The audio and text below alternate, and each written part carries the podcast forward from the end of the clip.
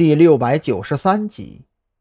这个房间很小，小到屋子里放下一张床和一个床头柜之后，就只剩下不到2平米的空地能够站人。张扬打开电灯，是那种老旧的白炽灯，刚点亮的时候，光线非常昏暗，将本就狭小不堪的小房间映照得更添了几分悲情。屋内摆设虽然破旧，但是收拾得非常整洁，那股霉臭味是从墙壁上传来，天花板和墙壁接缝的位置有一道明显的裂纹，裂纹附近爬满了青苔，看样子这道裂缝漏水量不少。张扬戴上橡胶手套，在床头柜和枕头下面一阵搜索，除了几张泛黄的证件照之外，竟然没有找到任何跟死者有关的东西。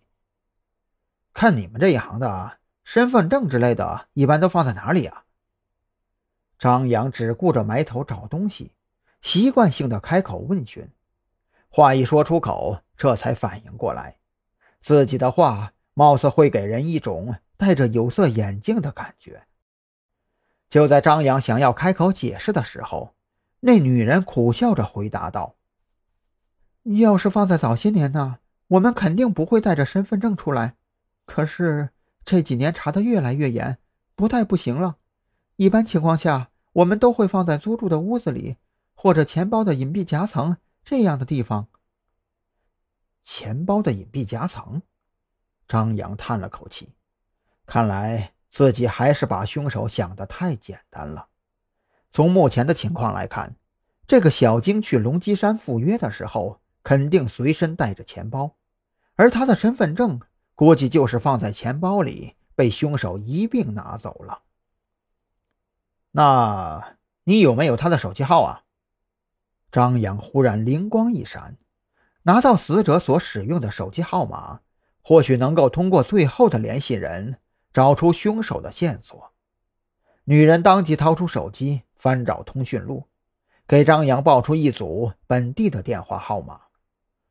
我们一般都有2个手机卡，一个是逢年过节返乡之后使用的私人号码，一个是在这边和客人联系用的电话号码。我只知道晶姐在山南市这边的电话。谢谢你的配合，这已经够了。张扬对这个结果已经非常满意了。从目前的情况来看，凶手已经基本锁定在小京的熟客行列之中。将手机号记下之后，张扬又想起自己临走前孔森说过，无法通过和小京一起接客的小姐找到小京所跟的鸡头的事儿。还有最后一个问题，你们能告诉我京姐是跟着谁出来接客的吗？这个……女人有些犹豫，他的目光瞟向门口，脸上的表情很微妙。你可以放心，我保证，绝对不会透露是谁向我们提供的消息。张扬认为，这女人是在担心把鸡头供出来，会导致他们没办法继续在这儿混下去，也就开口给他吃了个定心丸。是一个本地人，外号叫梁哥。真名我们就不知道了。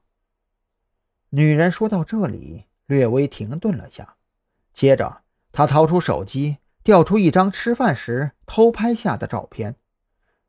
这个戴金链子的就是梁哥，他平常不会来这边，手底下有10几个地痞流氓，在郊区这一片名气不小。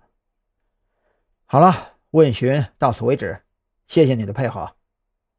张扬将那张照片拍下来，保存到相册，就快步离开了这栋老旧的3层楼。不知道为什么，他总觉得站在那栋楼里压抑的有些无法喘息。